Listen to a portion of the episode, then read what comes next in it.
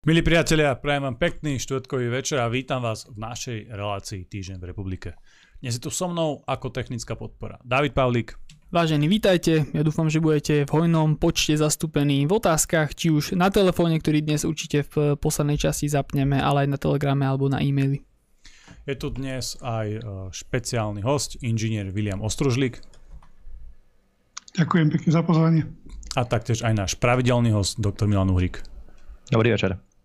Dobre, e, začneme teda našim špeciálnym hostom. Dnes máte u nás premiéru, ste tu u nás v Kultúrblogu prvýkrát. Tak sa nám skúste prosím nejak v stručnosti predstaviť, čomu sa venujete, e, v akej oblasti fungujete a najmä, keďže ste posila pre hnutie Republika, prečo ste sa rozhodli angažovať práve v tomto politickom subjekte. Ďakujem pekne.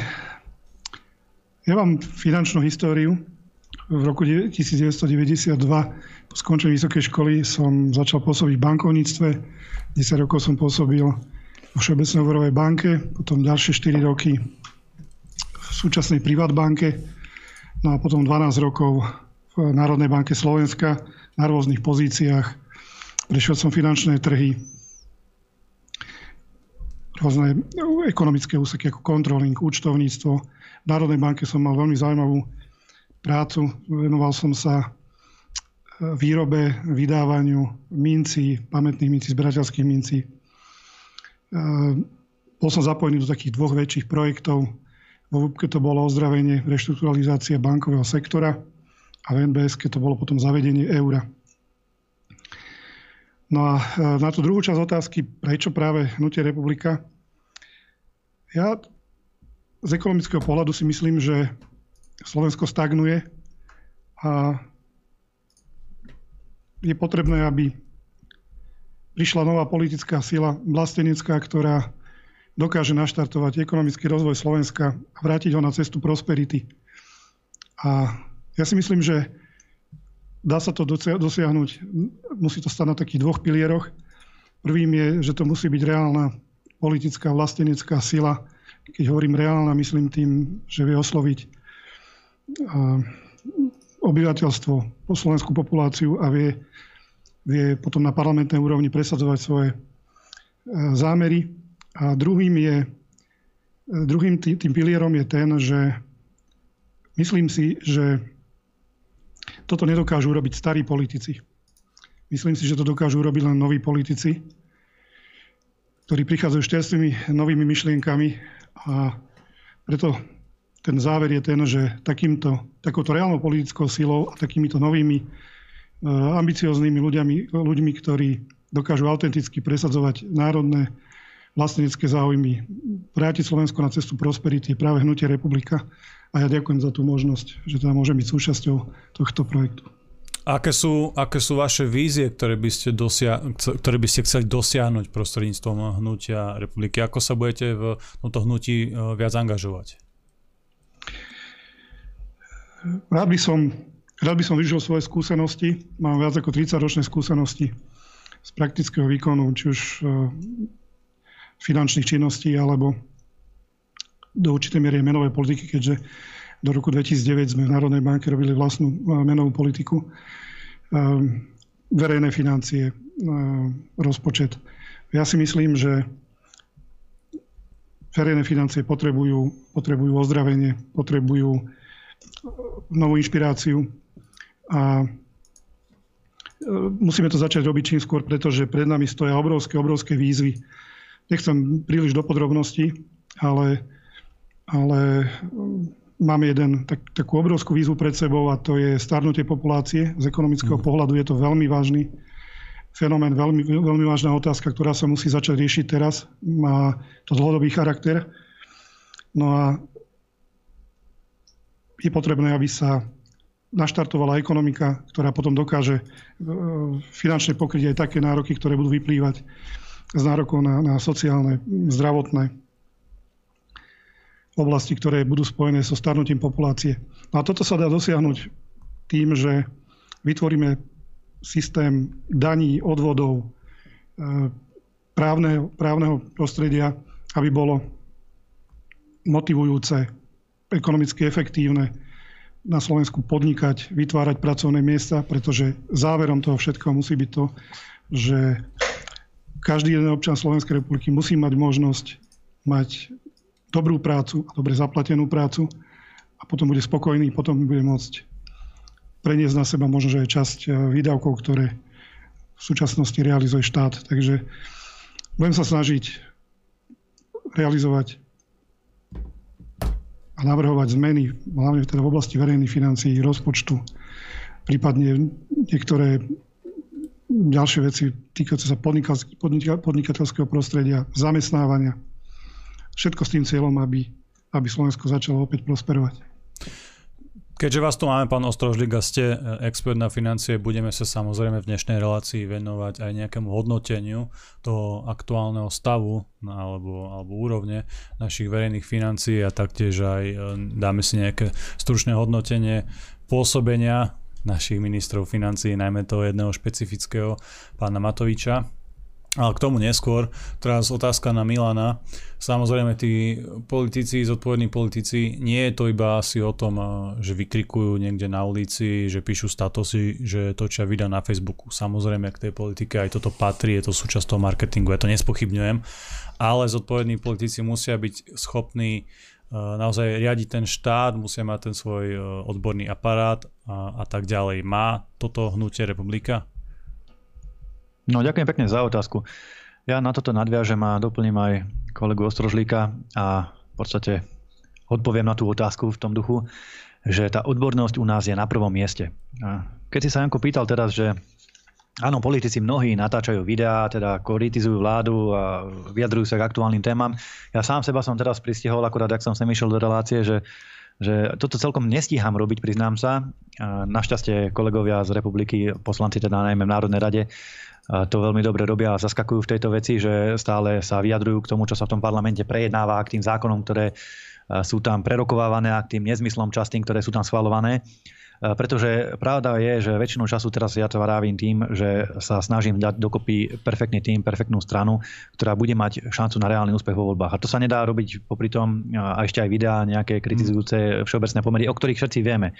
Nie, že by to nebolo treba, je to treba, treba ľuďom pripomínať, aká je tá vláda neschopná, čo všetko robí zle a ako to strašne robí amatérsky a diletantsky. To je pravda. Ale nedá sa, nedá sa robiť iba to. Nedá sa robiť iba to, treba urobiť aj alternatívu, treba navrhnúť aj riešenie, treba dať dokopy aj stranu vybudovať, keď to tak poviem, militaristicky nejakú armádu, ktorá pôjde do toho predvolebného súboja a ponúkne Slovensku, ponúkne voličom lepšie riešenia, lepší program, lepšiu budúcnosť pre celú Slovenskú republiku a pre ich rodiny, pre, ich, pre nich samých. Takže e, týmto trávim teraz väčšinu času, že sa snažím naozaj dať dokopy ľudí a pomenej teda komentujem tie aktuálne politické dianie, to aktuálne politické dianie, tú situáciu, lebo na druhej strane si aj myslím, že ehm, Priznám sa, už nevidím ani nejaký extra význam kritizovať Hegera, aký je neschopný, aké to vlasti zradca a podobné veci, pretože to už všetci vieme, už to bolo miliónkrát povedané a milión prvýkrát, keď to povieme, tým nič nezmeníme, lebo už to všetci vieme, to proste to je fakt a každý druhý človek na Slovensku to, si to myslí, prieskumy to potvrdzujú ľudia s tou vládou a s jej politikou nesúhlasia, takže e, nevidím ani nejakú extra pridanú hodnotu teraz natáčať nejaké virálne hejterské videá, keď to tak mám ľudovo povedať, len aby boli, ale skôr sa sústredím naozaj na vybudovanie toho, aby sme mali hnutie republika pripravené na predvolebnú kampaň a, a samozrejme aj dúfajme na potom nejakú povolebnú koalíciu a na zodpovednú vládu. Takže v tomto duchu sme predstavili v poslednom období mnohé posily. Pán inžinier Ostrožlík je jednou z nich veľmi dobrý expert na oblasť financií, menovej, monetárnej politiky, fiskálnej politiky, verejnej rozpočtu a podobné veci. O tom môžeme potom niekedy porozprávať buď dnes v relácii trošku načrtnúto, alebo potom v budúcnosti detálnejšie, keď budeme predstavovať ekonomický alebo aj hospodársky program, aby ľudia vedeli, že aj na túto oblasť sme pripravení, ale pripravujeme aj iné odborné týmy. Zajtra máme o 14. tlačovku pred Národnou radou zase k zdravotníctvu, tam predstavíme zdravotnícky tým, špičkových lekárov, veľa lekárov, a farmaceutov, ďalších zdravotných pracovníkov, ktorí sa angažujú v tejto oblasti a budú oprov na potrebnú reformu zdravotníctva, lebo však to zdravotníctvo je na kolenách, tam dnes už dostať sa do nemocnice to už nie je sranda, lebo e, nie, že človeka trápi choroba, ale trápi ho to, že či vôbec v tej nemocnici niečo bude fungovať a niekto sa tam o neho postará. Takže e, aj v oblasti zdravotníctva budujeme perfektný tým, čo skoro v priebehu týždňa, dvoch predstavím ešte právny tým a tak ďalej. Čiže úprimne a pri všetkej pokore skromnosti si myslím, že Hnutie republika má už teraz tak odborne a personálne pripravené kádre, pripravené kapacity, že sme bezkonkurenčne najlepší, najlepšia strana, najlepšie hnutie na tom vlasteneckom poli. Neexistuje strana na vlasteneckej politickej scéne, ktorá by mala lepšie odborné kádre a lepších odborníkov vo svojich radoch, ako je to práve Hnutie republika. Ani SNS, ani LSNS, ani nejaká národná koalícia, ani už e, neexistujúce, alebo respektíve existujúce, ale mikrostrany, ako je život alebo podobné, nie, nie, nie sú tam takí experti a vôbec nie je dostatočných počtov na to, aby boli tieto strany schopné a pripravené prezať zodpovednú vládu. Môžeme sa smelo porovnávať so stranami, ktoré už vládli, ktoré sú tu dlhé roky, majú veľké, bohaté e, štruktúry, majú kopec odborníkov a myslím si, že Hnutie republika za tie dva roky, ktoré existujeme na tej politickej scéne, sme dokázali dobehnúť ten ich náskok a naozaj ponúkneme ľuďom v predvolebnej kampani, predvolebnom súboji perfektnú kandidátku, ktorá nebude, naozaj nebude mať konkurenciu. Budú to tie zjednotené vlastenecké sily, ako zvyknem hovoriť, každý, kto sa zjednotiť chce, každý, kto sa zjednotiť dá, lebo nie každý sa dá, niektorí sú takí, že ich nedáte mm. dokopy nikdy v živote, tak to všetko nájdete na kandidátke republiky. Dobre, prejdeme teda k tým verejným financiám, k tomu hospodáreniu. Pán Ostrožlík, otázka teda najmä na vás, keďže vy sa tomu profesionálne venujete už dlhé roky. Skúste naozaj veľmi stručne, pretože ja viem, že to by bolo nadlho, ale predsa máme obmedzený formát, tak skúste iba nejak načrtnúť, v aké kondícii sú dnes verejné financie, v akom stave sú tie verejné zdroje Slovenskej republiky. Myslím, že zaznieva to v médiách a to nie je otázka len posledných rokov, ale je to už také dlhodobejšie, hospodárime podľa môjho názoru s vysokými deficitmi a zvyšujeme tým verejný dlh, ktoré tieto, tieto dve skutočnosti nás budú výrazne limitovať aj v budúcnosti. Naviac e, sami vidíte, aká situácia na finančných trhoch a naša dlhová služba sa tým bude e, situáciou na finančných trhoch veľmi zdražovať. Budeme jednoducho veľmi zjednodušene povedané, začneme platiť oveľa viacej na úrokoch držiteľom našich dlhopisov, namiesto toho, aby sme za tieto peniaze treba stavali cesty, nemocnice, školy. Nie je, to, nie je to otázka len povedzme posledného roka, je to podľa môjho názoru dlhodobejší e, problém. E, osobne si myslím, že napríklad v období roku 2015 až 2019 sme mohli hospodáriť vyrovnaným rozpočtom a v roku 20 až 22 si myslím, že sme mohli hospodáriť s nižšími deficitmi, aj keď teda tie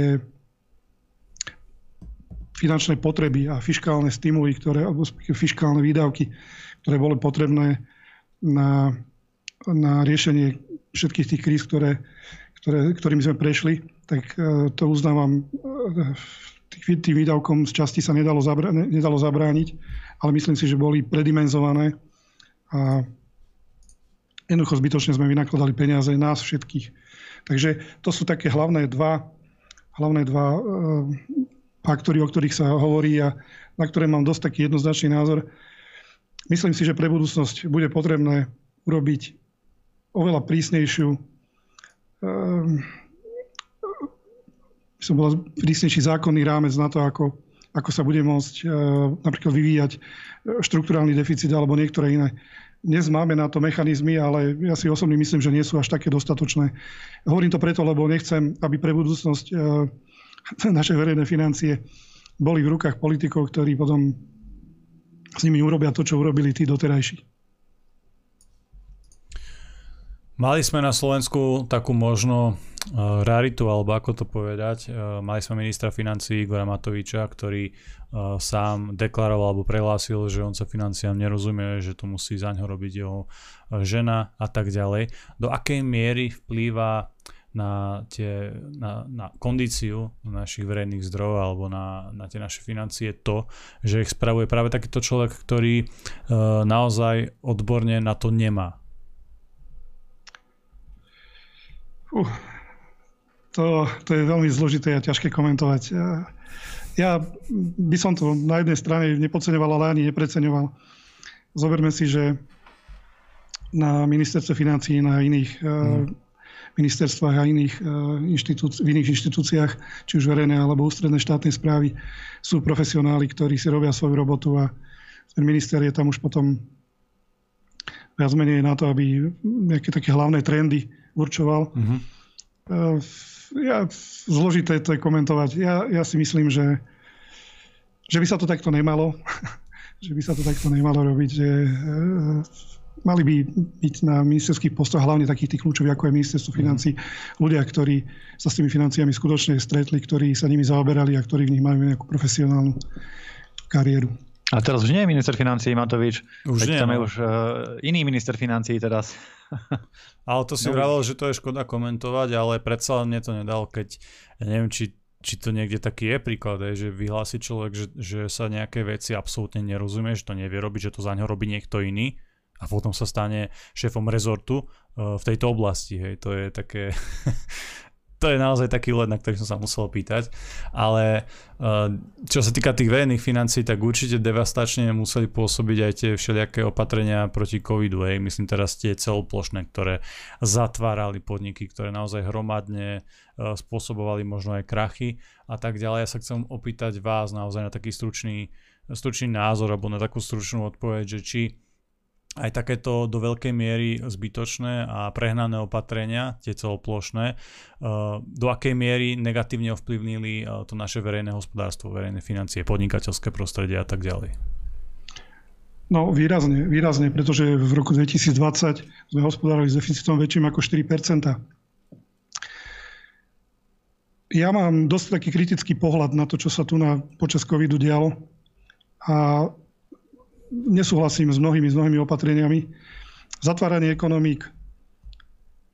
Eh, bolo tam strašne veľa iracionality a eh, takéto zložité a, významné ekonomické rozhodnutia, keď, keď uzavriete celé segmenty ekonomiky, celé sektory alebo celé odvetvia, eh, narušíte dodavateľsko-odberateľské vzťahy. Dodnes, píše sa rok 2023, vidíme, že že e, mnohé odvetvia sa nedostali na predpandemickú úroveň. E, Dodavateľsko-odberateľské reťazce nefungujú tak efektívne, ako fungovali predtým. Mení sa, mení sa štruktúra ekonomiky. E, ja si myslím, že, že to bolo preexponované. Poviem to takto, nechcem, nechcem nejaké silnejšie slova. Bolo to preexponované, malo to byť oveľa rozumnejšie robené. No a myslím si, že boli aj ekonomiky, kde to robili tak. Mm. A ale my sme teda medzi tieto ekonomiky nepatrili. Môže byť e, jedna z tých príčin e, takejto nevyváženosti aj to, že v tej, tej pandemickej rade, alebo neviem ako nazvať ten orgán, ktorý tu rozhodoval o tých opatreniach, že tam nesedeli ekonomovia, respektíve ľudia, ktorí by sa na to vedeli pozrieť aj z toho finančného ohľadu, že tam boli iba naozaj tí, ktorí pretlačali uh, tie protipandemické opatrenia iba z toho jedného takého fanatického uh, úla pohľadu a tí ľudia, ktorí naozaj chápali, aké to môže mať devastačné následky na hospodárstvo, tak tí tam neboli, respektíve ich hlas nebol počuť. Môže, môže to byť aj tým spôsobené? Ja si myslím, že do rozhodujúcej miery áno. A zase bolo kopec ekonómov a múdrych ekonómov, ktorí sa k týmto otázkam vyjadrovali, ale ich hlas ehm, nebol vypočutý. No v tých, ehm, trošku odľahčene to poviem, mm. a nechcem nikoho uraziť skutočne, ale ehm, musíme si uvedomiť, že ekonomiku žiadnej krajiny, ani takej malej krajiny, ako sme my, a, a, a to bož také otvorené ekonomiky, ako má Slovenská republika, nemôžu riadiť vo všetkej úcte virológovia a, a infektológovia. Takže myslím, že do určitej, alebo do veľkej miery to bolo spôsobené tým, že nerozhodovali o mnohých veciach skutočne ekonómovia, alebo respektíve neboli vypočutí. Milan, máš k, tejto, k týmto mojim otázkam, k tomuto nášmu finančnému okienku aj ty nejaký komentár? Ja len tak stručne, veď všetci sme videli, čo sa dialo počas pandémie, že ten amatérizmus, improvizácia a to diletantstvo zase prevažovali nad argumentami, všetky iné názory, či už to boli medicínske alebo ekonomické, alebo aj všeobecné eh, hlasy zdravého rozumu boli umlčiavané, boli prehľadané, boli označované za eh, dezolátov, vtedy to slovo sa vymyslelo v podstate. Mm. A boli odstrkované nábok, nábok verejnej diskusie a mohlo sa súhlasiť len s tým, čo prezentoval mainstream alebo súčasná vtedajšia vláda na čele s i vtedajším Igorom Matovičom ako premiérom a Hegerom ako ministrom financií a s tým pandemickým konzíliom a všetkými, čo tam boli. No a dôsledky pocitujeme dodnes. Dodnes, dodnes sa Európa z toho nevyškriabala. Jednu krízu hneď po covide v podstate nahradila druhá, tá vojna na Ukrajine. Následne samozrejme hospodárska kríza, teraz zase inflácia. Uvidíme, čo sa stane ešte aj s tou finančnou krízou, lebo však vidíme, že s tými bankami e, sa dejú nejaké otrasy na svetových, e, svetových trhoch. Takže e, mne to pripadá tak, že naozaj sa musí urobiť poriadok, nie len, samozrejme Slováci to nerobia, to pri všetkej pokore a skromnosti mm-hmm. si musíme povedať, pri všetkej objektivite, že Slováci nerobia poriadok na, v nejakom svetovom priestore, na to my nemáme geopolitickú silu, ale bude sa musieť urobiť poriadok s tým, čo sa deje vo svete, pretože sme svedkami toho, že jedna kríza strieda druhú. Už ani nie je, že, že v nejakej bezkrízové obdobie, ako vtedy bolo, že 2008 a potom e, chvíľu bolo pokojné obdobie a bola tam tá realitná kríza, nie, a ktorá po nej nasledovala finančná, prípadne ekonomická, hospodárska. Ale teraz, teraz ten svet, a najmä ten západný, lebo však tie rozvojové krajiny sú tak chudobné, že to až tak nepociťujú, ten západný sa rúti od jednej kríze k druhej, jedna kríza strieda druhú. Mm. A raz sa to musí skončiť, pretože pretože keď sa to správame o tom ekonomickom rozmere, teraz nedávno vyšla informácia napríklad, že Spojené štáty majú deficit, neviem, či poviem správne číslo, ale zdá sa mi, že 1,8 bilióna dolárov rozpočtový deficit, čo je obrovské, obrovitánske číslo. A oni hovoria, že to je mimoriadný rok, uh, mimoriadne výdavky, protiinflačný balík, jedno s druhým, ale Rok predtým bol tiež mimoriadný, lebo COVID. Dva roky predtým boli tiež mimoriadné, lebo COVID. Budúci rok, chcú mi niekto z nich povedať, že bude už normálne stabilný rok, kedy už všetko sa utrasie, prehrmí. Neverím tomu. Zase bude nejaký problém, alebo bude doznievať e, to, čo sa deje teraz, budú tie následky ešte stále pretrvávať do ďalšieho roka. Čiže ďalší rok určite bude rekordný historický deficit, lebo bude treba hasiť a riešiť nejakú krízu, ale toto sa nedá robiť do nekonečna. Toto sa fakt nedá robiť do nekonečna a raz to musí naraziť na nejaké hranice ekonomických, fyzikálnych, prírodných zákonov že jednoducho aj tá americká ekonomika, alebo aj tá západná ekonomika e, bude sa musieť upratať, bude si musieť ten západný svet upratať vo svojich hodnotách, že áno, čo sú priority, e, čo je dôležité, čo nie je dôležité. Ja nadviažem možno aj plynule do ďalšej témy. Dnes, ako som cestoval z Bruselu, lebo pred chvíľou dve hodiny dozadu, tri som priletel do Viedne, tak e, som sa rozprával s jedným ekonomom, nebudem menovať samozrejme, aby nemal z toho problémy, ale s takým, čo sa občas stretávame na lietadle a chodí aj on, a mi hovoril, že bol tiež na nejakom výbore, znova nebudem menovať, lebo by to bolo identifikovateľné, ale hovorí, že má toho plné zuby. Že došli tam, že a mali sa tam riešiť otázky ekonomického, sociálneho, hospodárskeho charakteru a znova sa tam riešila len rodová rovnosť, LGBTI, inklúzia imigrantov alebo marginalizovaných menšín. Že, že stále dokola ako na komunistických zjazdoch toto isté, stále stokrát už opakované témy notoricky známe, ktoré už nikoho nebavia počúvať a namiesto toho, aby sa riešili vážne problémy aj hospodárskeho charakteru, však e, tu sa o tom teraz rozprávame, sa riešia naozaj vedľajšie vymyslené nezmyselné problémy a to súvisí aj s tým ekonomickým úpadkom, s tým ekonomickým prepadom, lebo vlády sa nesústredia na to, čo je dôležité, nepoužívajú tak ako nepoužívajú zdravý rozum pri zakazovaní aut so spalovacími motormi, pri imigračnej politike, kultúrnej politike, tak nepoužívajú zdravý rozum ani pri hospodárskej politike a všetko len prekrývajú ešte väčšími úvermi. Teraz vidíme ten plán obnovy, ktorý bol schválený na Európskej únii, na Európskej úrovni, nestačí, lebo zase sa idú požičiavať ďalšie peniaze na vyzbrojovanie Ukrajiny. Dnes alebo zajtra by to mali na samite premiéry schváliť.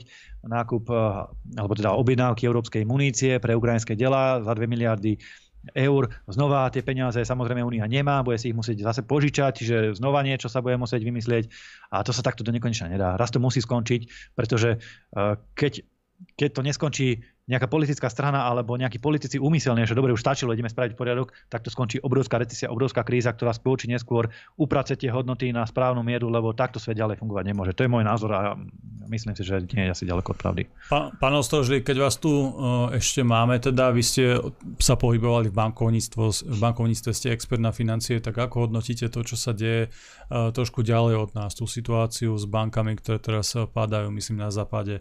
Uh, čo to znamená, aký to môže mať dopad? odpoviem, ak dovolíte, ale vrátim sa k tomu, čo hovoril Milan. Eh, ako sa robila ako sa správame k našim verejným financiám, teraz nemyslím len na Slovensku, ale aj v Európskej únii. Viete, v súčasnosti sa veľa, veľa hovorí o inflácii.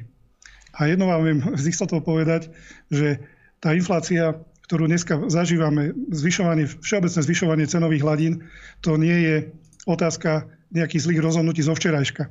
Tie zlé rozhodnutia, eh, začali niekedy už po roku 2000. My dneska v tom najhoršom slova zmysle žneme tú zlú úrodu, ktorú sme zasievali 20 rokov. Začalo to zelenou politikou. Ja, ja nehovorím, že by sme mali zamorovať prostredie životné, že by sme sa mali nejak zle správať životnému prostrediu. Ale to, ako sa robila zelená politika, ktorá prešla potom do tých rôznych energetických politík, začalo významné radikálne zdražovanie cien energií. Prišla finančná kríza v roku 2008, kvantitatívne uvoľňovanie, čo sa tak ľudovo zvykne hovoriť, tlačenie peňazí k tomu prišiel potom COVID, ktorý, ktorý cez lockdowny, hovoril, ako som hovoril, zatvoril celé odvetvia, celé sektory ekonomík, popretrhal dodavateľsko-odberateľské reťazce. K tomu, k tomu prišla tá situácia na Ukrajine a, a sankcie. A k tým sankciám, ak dovolíte, ja, ja, ja, ich, ja ich nechápem, pretože ekonomicky je to, je to, je to vyslovene nezmysel. No a čo sa týka tej krízy, ako ste sa pýtal, tak um, súčasná kríza má zjednodušene povedané iný charakter, ako mala tá v roku 2008. V tom 2008 roku tá kríza vznikla vlastne tým, že banky uverovali nákup a, výstavbu nehnuteľností a financovali ich v takom rozsahu, že tie nehnuteľnosti nemali takú trhovú hodnotu. Napríklad, že dom za 100 tisíc dolárov prefinancovali 200 e, tisícmi. A, a, a tie, tie aktíva bank jednoducho neboli kryté reálnymi aktívami v podobe tých nehnuteľností. Súčasná kríza vychádza z toho, že neboli banky pripravené, a čo sa inak ja čudujem, a môžeme potom o tom aj porozprávať, neboli pripravené na to, že centrálne banky začnú zvyšovať úrokové sadzby a ako náhle sa začínajú zvyšovať úrokové sadzby, preceňujú sa cenné papiere. Ehm, banky, ktoré mali aj teraz problémy, nemali v svojich knihách, my tomu tak hovoríme v bankových knihách, zlé rizika. Zlé rizika veriteľov, pretože toto hovoríme o tzv. suverénnom riziku a suverénne riziko je riziko štátov. Štát je dlžník, ktorý vždy zaplatí. Čiže tam sa nemusíte bať o to, že by niekto nezaplatil, alebo že by niekedy nezaplatil. Lenže e, ceny týchto e, aj veľmi kvalitných papierov začali, začali významne klesať. Banky potrebovali častokrát cash flow na, na plnenie si svojich záväzkov a tým pádom ich museli predávať, no a predávali s obrovskými stratami. Čiže tie, tie krízy nie sú úplne porovnateľné. A osobne si myslím, že táto teraz je skôr alebo respektíve viac sa o tom hovorí a trošku sa tak aj nafúkuje ten problém podľa mňa do väčších rozmerov, ako, ako v skutočnosti ten problém aj je. Ja tomu chápem tak, že ten súčasný problém s tými bankami je, že sa tam bijú dva, dva nejaké prístupy alebo zámery. Banky vlastne majú problém kvôli e, vládnemu boju proti inflácii. E, tým, že sa menia úrokové sadzby, tak e, peniaze pre banky sa stávajú nedostupnejšie, aspoň takto chápem amatérsky. A preto majú niektoré banky, ktoré neboli na to pripravené nejakými mm. rezervami, problémy. Ale ešte, ešte k tomu, k tomu k tej ekonomickej stránke veci, ktoré sme sa rozprávali o tom, o tom západe o tej kríze a že jedna kríza strieda druhú tak e, skutočne tie sankcie nedávajú zmysel, lebo napríklad povedzme si, povedzme si taká nemecká ekonomika, nemecká ekonomika, čo je vyspelá priemyselná ekonomika, najvyspelejšia v Európe, o tom nie pochyb a môže byť pre nás veľkou inšpiráciou ten e, technologický rozvoj, ktorý Nemecko dosahuje. Eh, nehovorím o nejakej kultúrnej politike alebo demografickej, ale o tej, o tej hospodárskej, tak eh, nemecká politika je konkurencieschopnosť Nemecka stála na lacných vstupoch. Nemci sú výborní inžinieri, výborní technici, vedia vyrábať perfektné autá, technológie, stroje, elektrínu, všetko možné. Ale všetká tá, tá konkurencieschopnosť ich, tá schopnosť predávať tieto výrobky do sveta stála na lacných eh, surovinách, na zostupnosti vlastných surovín. Čiže to ropa, plyn, nerastné bohatstvo, meď, železo a podobné veci, ktoré všetky, všetky v zásade importovali, lebo Nemecko nemá nejaké veľké vlastné nerastné bohatstvo. A inak to je historický problém, konec koncov toto presne bol dôvod, prečo Hitler zautočil na Sovietský zväz, lebo nemali tiež v danom čase dostatok, dostatok nerastných surovín a tedy to obhajoval tým Lebensraumom a podobnými nezmyslami. Ale v súčasnosti nemecká ekonomika tie nerastné suroviny takisto nemá a potrebuje ich. A keď sa od nich dobrovoľne odstrihne kvôli nezmyselným sankciám, kvôli nezmyselnej sankčnej politike, tak sa stane zákonite skôr či neskôr to, že nemecké tovary, výrobky, nemecká práca, všeobecne všetko v Nemecku, výrazne zdražie, bude nedostupnejšie, pretože pretože budú na to používané drahšie suroviny, drahšie tie primárne vstupy, drahšie energie.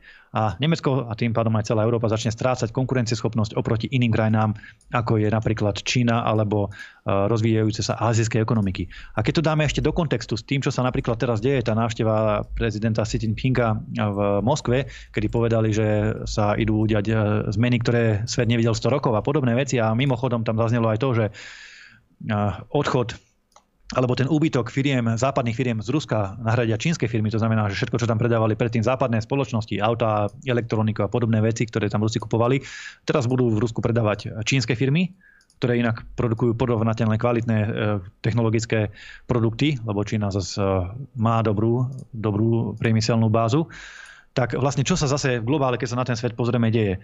Západné firmy a západný svet sa stvrkáva postupne viac na tú svoju, na tú svoju a nie že pologulu, ale na to svoje územie, tam sa uzatvára a stiahuje sa z Ruska, nehovorím, že Rusko by bolo nejaký kľúčový trh pre tie firmy, ono to, ten ruský trh nie je super až tak veľký, tam predsa len Rusko nie je nejaká super ľudnatá krajina, ale je veľká krajina.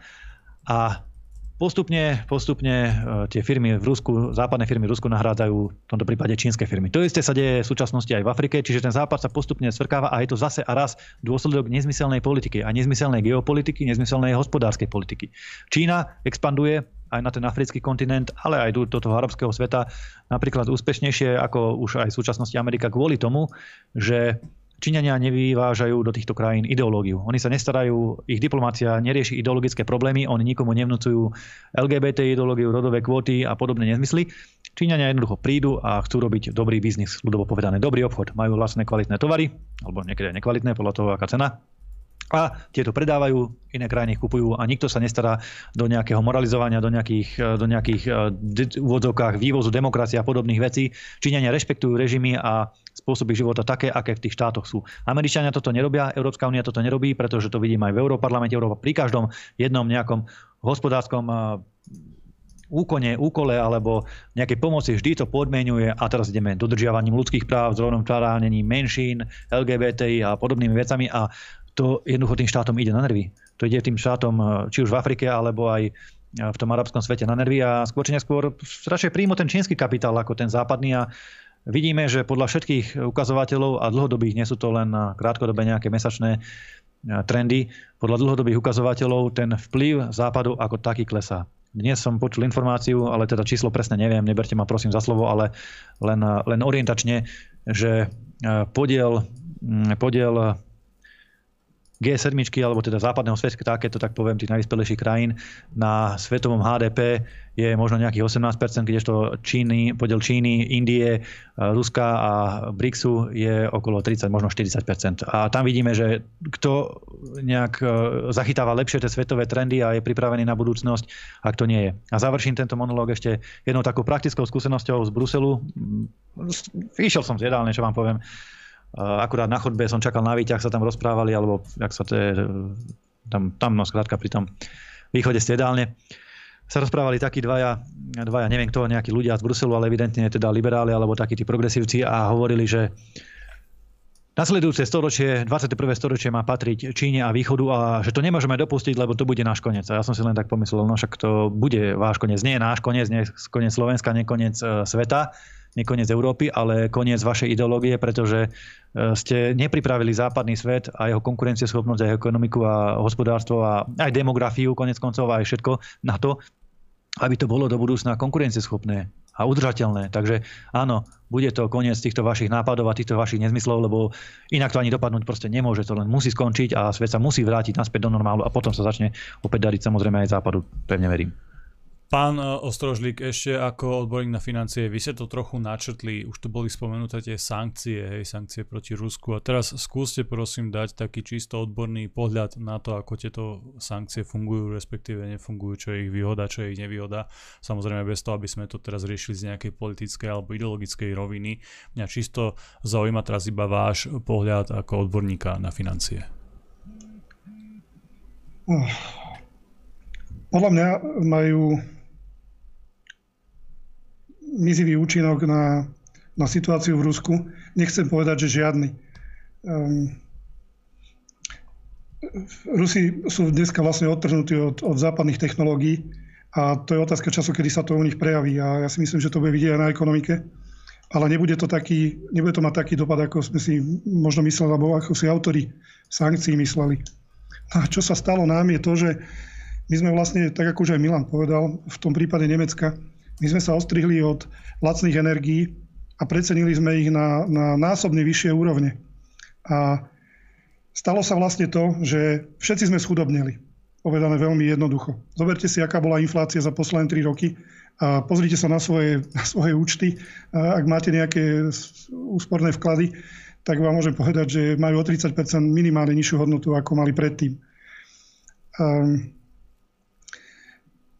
musí, nahradzame lacné, lacné zdroje energii, ako je ropa alebo plyn, drahšími, ale treba si uvedomiť to, že to nie je len o samotnej cene tej komodity. To je o tom, že dneska tá komodita je vo všetkom, na čo sa pozrieme, vo všetkých produktoch, e, de facto je vo všetkých službách, ktoré nakupujeme.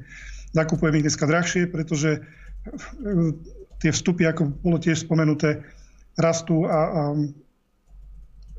sú drahé e, viete, predstavte si, že máte ako obchodného partnera, nech už je to čokoľvek a, a teraz uh, idete od neho kupovať produkty a, a poviete si, že chcete ten produkt nahradiť niečím iným, tak si vyberiete uh, nejaké tri alternatívy a teraz si ich dáte naceniť. No a povedzme, že za rovnakú a porovnateľnú teda kvalitu. Tak si vyberiete ktorý snad si nevyberiete ten najdrahší. No a toto je to, čo my robíme. To je absolútna ekonomická iracionalita. No a vidíme ju dneska napríklad v inflácii, vidíme ju v tým, že, že tá inflácia prináša obrovské fiskálne výdavky, kompenzačné opatrenia, mohli ste vidieť u nás. Ja sa, ja sa vám priznám, ja som z rozhod čítal návrh rozpočtu verejnej správy na rok 2023, kde myslím, tam to bolo uvedené, že že energetické vstupy v slovenskej ekonomike s cenou vzrastol 24 miliard. To sú nepredstaviteľné čísla a to, je, to sú také ekonomické šoky a také nerovnováhy, ktoré sa tým vyrovnávajú, ktoré sa tým vyrábajú, že, že, že vyriešiť to alebo, alebo nejakým spôsobom to poviem to tak ľudovo stráviť. Tá ekonomika dokáže, ale to sú roky. To, nedokážeme to ani za rok, ani za dva. To bude dlhšie obdobie. Takže budeme tu mať, možno bude menšia alebo nižšia inflácia, to áno, ale keď hovoríme o nižšej inflácii, treba si uvedomiť, že to neznamená, že ceny budú klesať. Ceny budú ďalej rásť, ale možno, že malým tempom alebo nižším tempom. Ale my sa na tie ceny, ktoré sme tu zažívali, alebo ktoré sme tu mali e, do roku 2020, asi takto by som to uzavrel, e, tam sa už nevrátime. Takže je to, je to podľa mňa, tie sankcie sú takým pekným príkladom toho, aké ekonomické nezmysly sa tu robia. Dobre, tak ďakujeme za komentár. Milan, poďme ešte e, teda rýchlo k tým míkom, keďže dnes nám to uplynulo trošku rýchlejšie, ako som čakal, keďže tu bolo veľa zaujímavých informácií, ale jedna z tých najdôležitejších tém nášho politického, politického ale samozrejme spoločenského života uh, sú tie migy. Už 4 kusy by mali byť na Ukrajine ja to z pohľadu Ukrajiny chápem, samozrejme je vo vojne, je pod útokom, im sa každá technika samozrejme zide, lebo majú nejaké tie svoje straty. Pre nás je to ale o niečo negatívnejšie, keďže Slovensko sa stáva takou demilitarizovanou zónou, keďže z nášho vojenského potenciálu a z našej vojenskej kapacity iba ubúda zatiaľ, tak e, ako to vnímaš ty? Bolo vôbec toto e, odovzdanie, ktoré práve prebehlo vôbec ústavne v poriadku, keďže vieme, že tá vláda, ktorá teraz vládne, nemá úplne všetky tie kompetencie a že je to na hrane. Aké je tvoje stanovisko k tejto téme? V žiadnom prípade to nebolo ústavné poriadku. Vláda nemá absolútne žiadnu, teda odvolaná vláda, kompetenciu príjmať rozhodnutia takéhoto závažného charakteru, či už formou, ako to oni obyšli, že nejakou medzinárodnou dohodou alebo, alebo akýmkoľvek iným aktom. Jednoducho na to nemá kompetenciu a som presvedčený. Som presvedčený, že vládni činitelia alebo vláda ako kolektívny orgán teraz týmto spáchala trestný čin zneužitia právomoci verejného činiteľa. Na začiatku to bolo v štádiu pokusu a teraz už aj v dokonanom štádiu, lebo fakt prekročili hranicu. Mm. A svedčí o tom napríklad aj to, že minister nechce zverejniť právnu analýzu, na základe ktorej, na, na, na ktorú sa on odvoláva, teda, že im to eh, právnici povedali, že to môžu spraviť, že im to Eh, legislatívna situácia umožňuje. Podľa mňa to nie je pravda a žiadnu takúto analýzu si úprimne myslím, že ani nemajú a preto ju nechcú ukázať, lebo keby ju mali, tak prečo by ju neukázali aj novinárom, aj celému Slovensku, aby všetci sme mohli pokojne spávať a byť presvedčení o tom, že vláda koná v súlade s ústavou, takže myslím si, že takúto analýzu proste nemajú. A to, že MIGI sú na, na území už Ukrajiny, to je smutné, pretože na Slovensku nezostalo tým pádom vlastne nič, nemáme ani vlastné protilietadlové e, systémy, nemáme už ani vlastné stíhačky, lebo tie štyri, ktoré dokázali lietať, sú už na Ukrajine a nové, ktoré sa nakúpili ešte za e, smeru, a sns tie americké, tie zatiaľ neprišli, takže vlastne tu nemáme momentálne, čo sa týka protilietadlovej a vzdušnej obrany e, na Slovensku, nič prítomné. No a e, keď sme sa teda rozprávali o tom Rusku alebo o tých e, niektorých režimoch, tak skutočne Hegerová vláda tak, ako strašne kritizuje Rusko, že to je, ako je, že Putin je diktátor, tak zvyknú oni hovoriť, všetci títo naďovia, tak oni toto odovzdanie migov neurobili o nič čistejším spôsobom. O nič čistejším spôsobom jednoducho natvrdo znásilnili, obišli, vykašľali sa na všetkých, odovzdali migy a teraz sa to snažia predať tým, že dostaneme, alebo na, kúpime, presnejšie povedané od Američanov, nejaké vrtulníky Viper, za ktoré si ale budeme musieť zaplatiť rádovo 300-400 miliónov eur. Čiže Áno, dostali sme sa do situácie, že aj my sme dostali, aj za vrtulníky si zaplatíme. Čiže lose-lose alebo strata-strata situácia, ako sa hovorí na obidvoch e, stranách. Tak ja som ale presvedčený, že v budúcnosti sa k tomuto ešte e, budeme vrácať. My sme podali v tejto veci aj podnet generálnemu prokurátorovi, ale už pánovi Žlinkovi si teda už nerobíme žiadne ilúzie lebo jeho činnosť je veľmi zvláštna v poslednom období, keď teda nepočítam to, že mm, často využíva tú 363 veľmi zaujímavým spôsobom. A to teraz vôbec sa nechcem prikladať na stranu nejakého denníka alebo týchto vecí, ale je to zvláštne, čo robí. A hlavne ale je zvláštne tá jeho nečinnosť pri takýchto závažných, závažných situáciách, napríklad aj pri tom vyšetrovaní covidu, kedy tiež mnohí ľudia sa potešili, keď eh, Žilinka oznámil, že ide prešetrovať no, opatrenia počas covidu a ten počet mŕtvych, ale treba povedať, že on ide prešetrovať, že podľa neho tie opatrenia boli slabé a málo razantné, aby zabránili tým umrťam a e, asi mali byť teda silnejšie, tak som trošku skeptický voči tomuto, ale som presvedčený zároveň, že v budúcnosti, keď bude nová vláda a tieto podnety e, sa budú naďalej prešetrovať alebo sa k ním vrátime, preto ich podávame, aby sa potom k ním v budúcnosti nejaká objektívnejšia, férovejšia vláda mohla vrátiť a tá policia mohla konať, takže to bude mať veľmi negatívne následky na, pre súčasných vládnych činiteľov, pre Hegera a pre Nadia, ktorí sú za toto všetko najviac zodpovední. A môžem aj povedať takú kuloárnu informáciu, podľa našich informácií majú fakt veľký strach. Oni majú reálne veľký strach, že čo s nimi bude ďalej po voľbách. Ich jedinou šancou momentálne, teraz keď to tak ľudovo politicky poviem, je držať sa tej americkej vlajky, jak to len pôjde a nepustiť ju ani za svet, lebo vedia, že v momente ako sa začnú vyšetrovať veci alebo preverovať veci a tie ich moresy a spôsoby, akým vládnu v súčasnosti, tak pre nich e, asi slobodný pohyb skončil. Dobre, myslím, že môžeme uh, vlastne prejsť asi aj na otázky. David, zapni prosím ťa telefón, aby sme dali Zapnutý. priestor nejakým našim divákom. Tak ja prejdem, David, teda na prvú. Čo hovoríte na medzinárodnú hambu, ktorú nám spôsobil Martin Klus tým, že ako slovenský kandidát nezískal v Európskej únii nulovú podporu? No to je presne o tom, čo pán Ostrožlik hovoril, pán inžinier, že na tieto posty a na takýchto postoch, aj tých finančných, či už sú to ministri tajomníci, ale aj členovia dvora auditorov, by mali byť odborníci a nie eh, ľudia, ktorí sa síce cítia byť eh, možno majstrami sveta vo všetkom, ako Matovič, eh, minister financí alebo Heger, minister financí, ale nevedia o tom vôbec nič.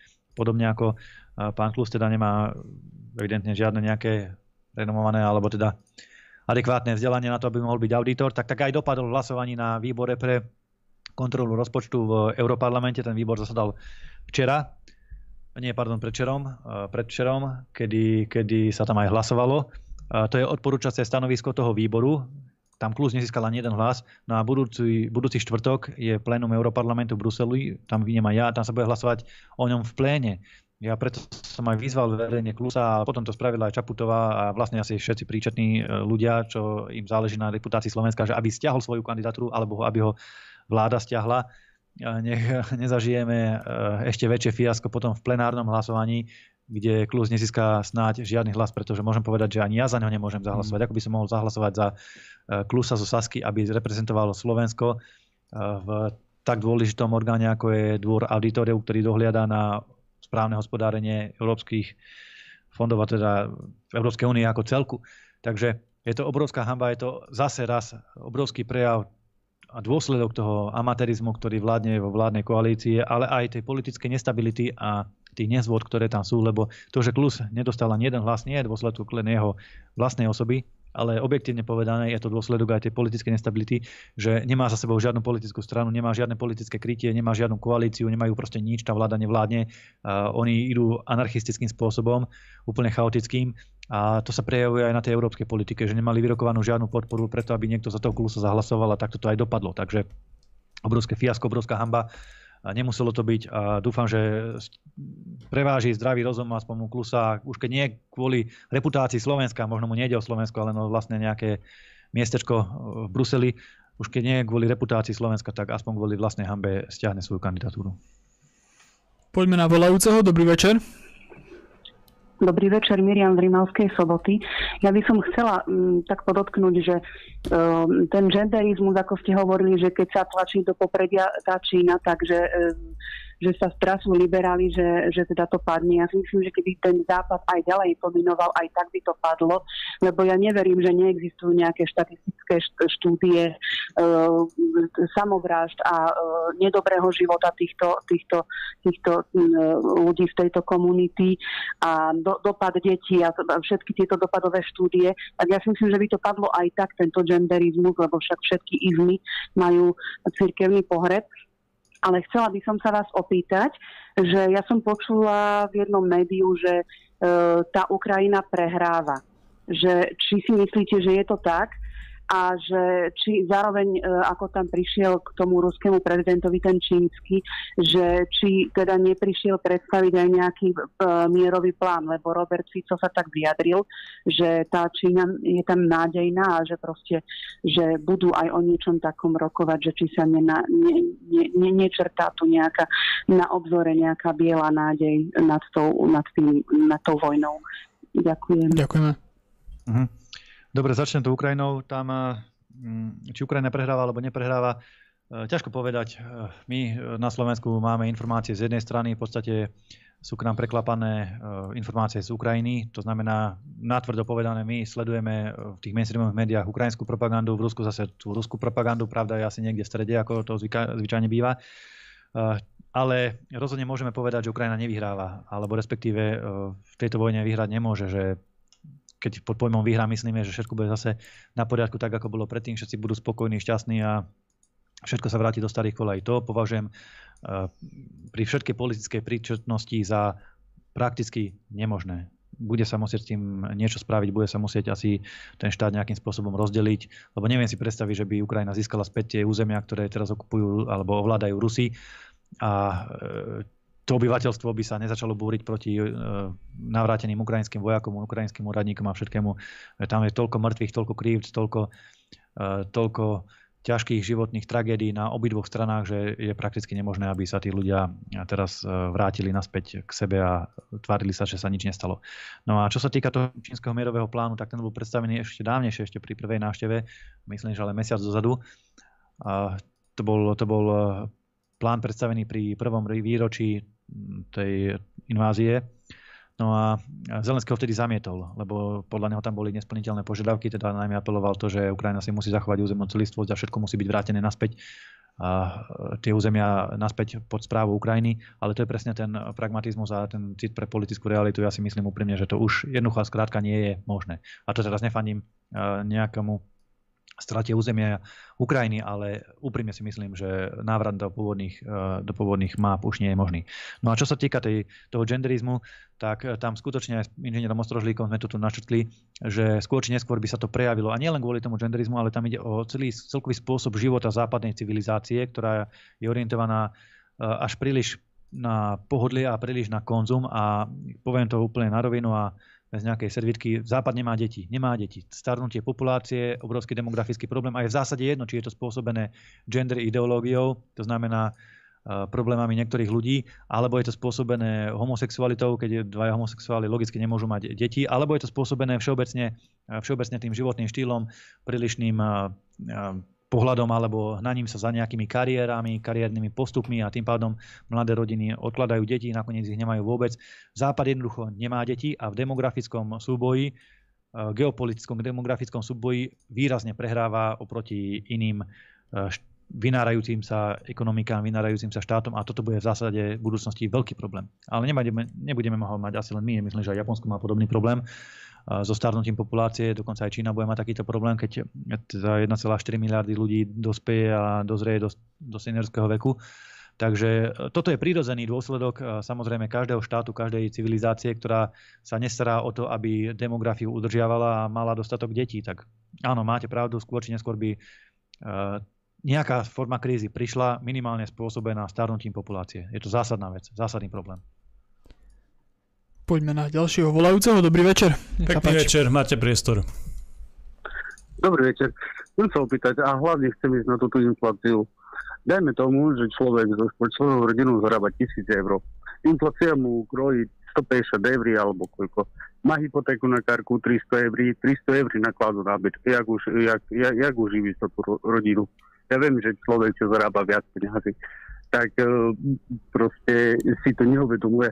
Nejde jeden ten politik, čo je tam 10 rokov už, nejde do fabriky robiť za minimálku a potom mu svitne v hlave, že koľko ľudia zarábajú a že jak majú prežiť. Ad jedna. Ad dva, uh, toto globálna kríza a také veci. Uh, že dajú ľadovce. Kúkal to na to, na to, že proste pod uh, tými ľadovcami sú tektonické desky a jadro a robí to, čo robí a tam stúpa láva hore a skrz to vodu tajú to, to, to ľadovce. Kúka takto na to v Európe a, a v globále? Nekúka na to nikto. Vozí sa plyn z Ameriky, keľu to tankere žerú. Toto nekúka nikto. Nie, skúste mi opovedať hlavne na tú otázku, jak majú ľudia prežiť. Ďakujeme pekne. Ďakujem pekne, Dobre, majte sa. na tú inflačnú otázku odpovedať uh, inžiniera Ostrožlíka. Ja len krátko, ak, ak dovolíš, nech tu máme za sebou tie klimatické zmeny či na to niekto v Bruseli pozerá alebo nepozerá, tak môžem pozerať, povedať, že nepozerá. Totiž to v Bruseli je zásadný problém ten, že všetci sa spoliehajú v rámci tých zelených plánov, zelených dílov a programov na to, že keď sa zníži úroveň produkcie CO2 vo svete, tak klíma sa začne a nie že ochladzovať, ale menej oteplovať v optimálnom scenári, ideálnom scenári prestane sa oteplovať, to znamená, že bude rovnako teplá ako je teraz. Ale, a čo ja vyčítam týmto scenárom a tomuto prístupu. Inžinier Ostrožík môže potvrdiť aj v bankovníctve určite. Keď prognozujete nejaké scenáre, tak vždy musíte naplánovať aj najhorší možný scenár. Logicky, že keď sa všetko pokazí a nič nevíde, že ako budeme vychádzať potom. A toto mi chýba pri tých európskych zelených plánoch. Jednoducho nikto neplánuje a nepro, ne, nepracuje s alternatívou, že dobre, my tu budeme znižovať emisie, prestaneme jazdiť na uh, autách so spalovacími motormi, prestaneme uh, používať alebo teda uh, prestane tu fungovať ťažký priemysel, ktorý produkuje emisie a čo keď, čo keď napriek tomu to oteplovanie planéty neprestane. A zistíme, že to nebolo spôsobené teda len ľudskou činnosťou, ale bolo to spôsobené aj nejakými solárnymi alebo geologickými alebo historickými planetárnymi cyklami alebo niečím podobným a jednoducho a skrátka to oteplovanie neprestane a bude naďalej pokračovať do nejakých úrovní. Príde nejaká nová doba, nie ľadová, ale nejaká nová doba tepelná, potom zase sa začne ochladzovať že, že čo s tým? Na to by sa malo myslieť aj teraz pri tých najhorších možných scenároch. Mali by sa budovať, či už sú to nejaké závlahové systémy, napríklad ako príprava na tie suché letá, že počítame s tým, že tie suché letá sa stanú štandardom do budúcna, že možno sa nepodarí tú klímu nejak e, reverzne vrátiť naspäť a budeme si musieť zvyknúť na to, že tu budú suchá. Treba proste počítať aj, aj s týmito scenármi a na toto tam naozaj nikto nemyslí. Všetci sa spoliehajú na to, že prestanú emisia a bude dobre, ale nemusí to tak byť. Pokiaľ je o tú infláciu, tak uh, inflácia uh, ako rast cien vždy predbieha rastu miest. Uh, ja si myslím, že politici majú v rukách všetky nástroje na to, aby e, podporili, podporili nazvem to, opatrenia, ktoré budú pracujúcemu, e, zamestnanému, konkrétnej zamestnanej osobe e, pomáhať boriť sa s takýmito inflačnými, inflačnými obdobiami. Čo tým chcem povedať je to, že, že tie nástroje sú také, že napríklad v našom prípade, v prípade Slovenskej republiky si myslím, že je potrebné urobiť skutočne širokú koalíciu odborníkov, ekonómov, ktorí si sadnú a ktorí prekopú celý daňovo-odvodový systém. Uh, hovorím to preto, lebo je to také na konci na celku jednoduché. Uh, ako som povedal, uh, spokojný človek je vtedy, keď má dobrú prácu a dobre zaplatenú prácu, ale dobre zaplatenú prácu môže mať vtedy, keď e, ten, kto ho zamestnáva, má na to zdroje, aby takéto mzdy e, vyplácal. Nemôžeme urobiť to, alebo nemal by štát robiť to, že, že zaťaží daňovo odvodmi e, podnikanie do takej miery, že, že nezostanú zdroje na, na zvyšovanie miest. Inflácia sa dá pokryť jedine tým, že sa budú zvyšovať mzdy. A to takým spôsobom, aby aj, aj reálny rast miest bol zabezpečený. To znamená, že aby rast bol aspoň trošičku vyšší, ako sú ako je inflácia, ako je rast, rast cien. Nie je na to iné riešenie, si myslím, len to, že e, sa zmení, zmení prostredie pre efektívne zamestnávanie. Dobre priatelia, náš čas sme už dnes naplnili. Ja vám všetkým veľmi pekne ďakujem za vašu pozornosť a taktiež aj za vašu podporu. Dnes tu so mnou bol ako technická podpora David Pavlík. Majte sa pekne, pekný večer. Náš špeciálny host, inžinier William Ostrožlík. Ďakujem pekne. A náš pravidelný host, doktor Milan Uhrík. Takisto ďakujem, dobrú noc prajem. Priatelia, cvičte, športujte, vzdelávajte sa, posúvajte sa ďalej, vždy si overujte informácie, vždy myslíte samostatne a kriticky. Overujte si mainstream, alternatívu, ale aj nás. Prajem vám dobrú noc.